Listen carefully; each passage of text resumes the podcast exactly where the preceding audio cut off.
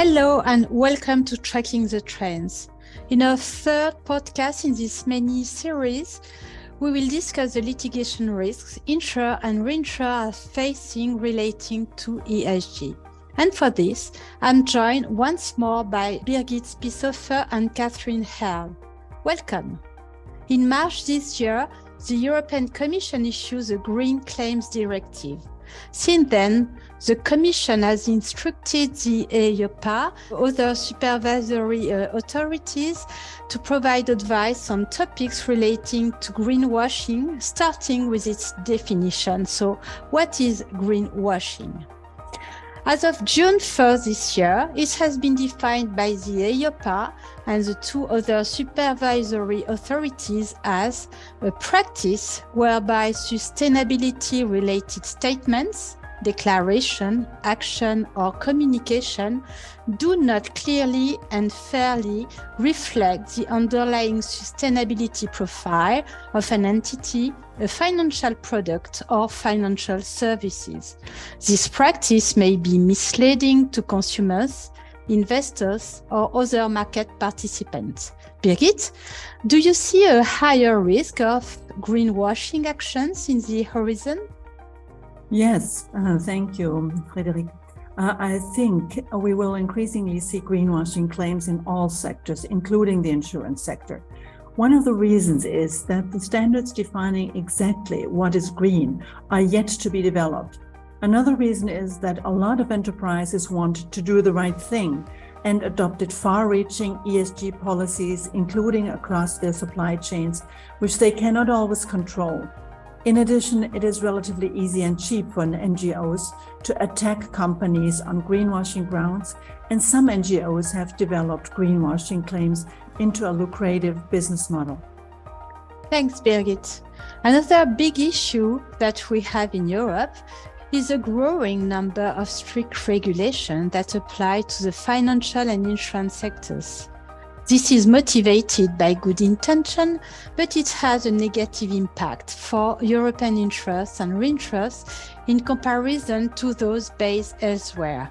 Looking at what is occurring in the UK, Katherine, do you think it's fair to say that the UK interests may be less exposed to the risk of greenwashing than the European ones?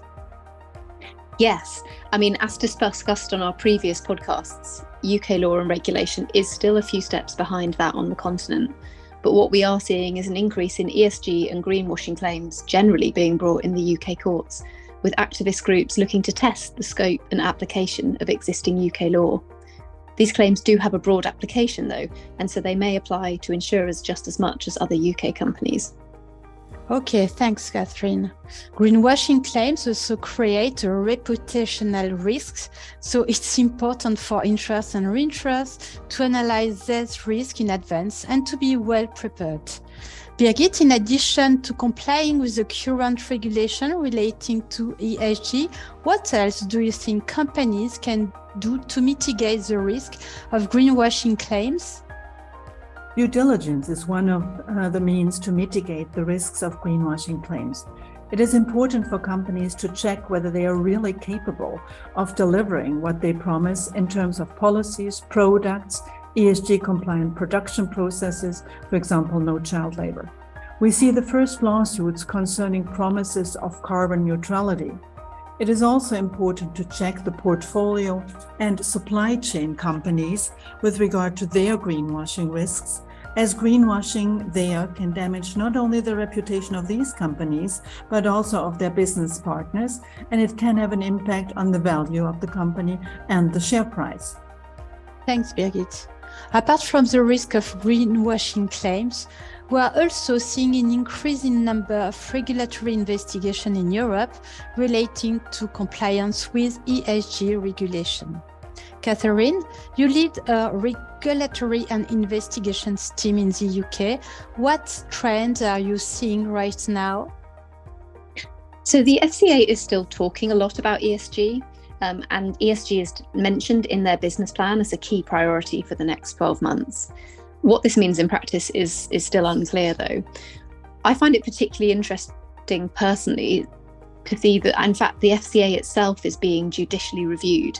for approving Ithaca Energy's prospectus. Um, what's being alleged is that the FCA shouldn't have approved that prospectus because it doesn't adequately describe the climate risks involved.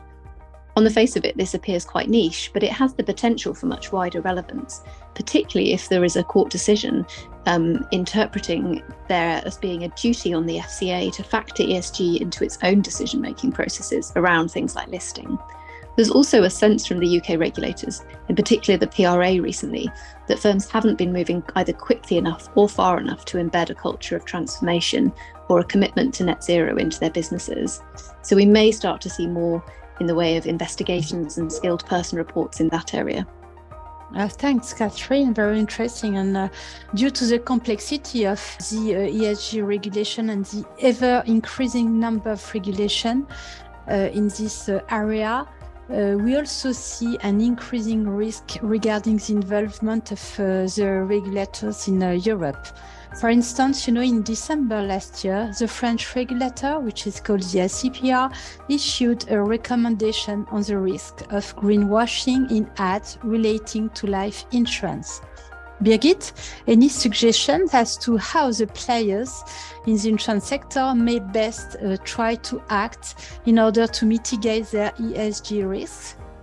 I would suggest monitoring the ESG regulations, standards, and guidance, and following the increasing case law and litigation applicable to the insurance sector, but also to the portfolio companies, is an important tool to make sure that the companies are aware of the standards they can be held accountable for. They should follow not only the developments in Europe, but also in the other main markets they are operating in. Okay, and uh, one final area we would like to touch on today are the risks relating to what is insured or reinsured. In other words, there is more and more pressure on insurers about the type of activities they should or should not insure. There may also be a risk of litigation for them, and we need to consider how best to limit those risks. Birgit, any views on that? This is a difficult and very political issue. You may recall that until recently, insurers were asked not to insure companies producing weapons. With the Ukraine war, this political assessment has changed, and such companies have become acceptable investments. We see, however, a trend that insurers are attacked in public, but also in shareholder meetings when they continue to insure, for example, coal mining, or they invest in it. In addition to greenwashing, the investments can become stranded assets. Thanks, Birgit. Thanks, Katherine. The takeaways from today is that it's necessary for the insurance sector to mitigate their risk by being prepared for greenwashing claims. At Dentons, we are here to help you proactively in order to manage those risks in advance or to deal with claim uh, or investigation as they arise.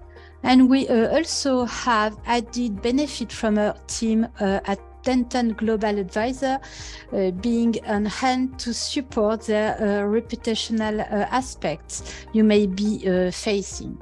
Thanks for joining us today, and please reach out any of us if you have any question. Stay tuned for the next Tracking the Trends mini series coming soon.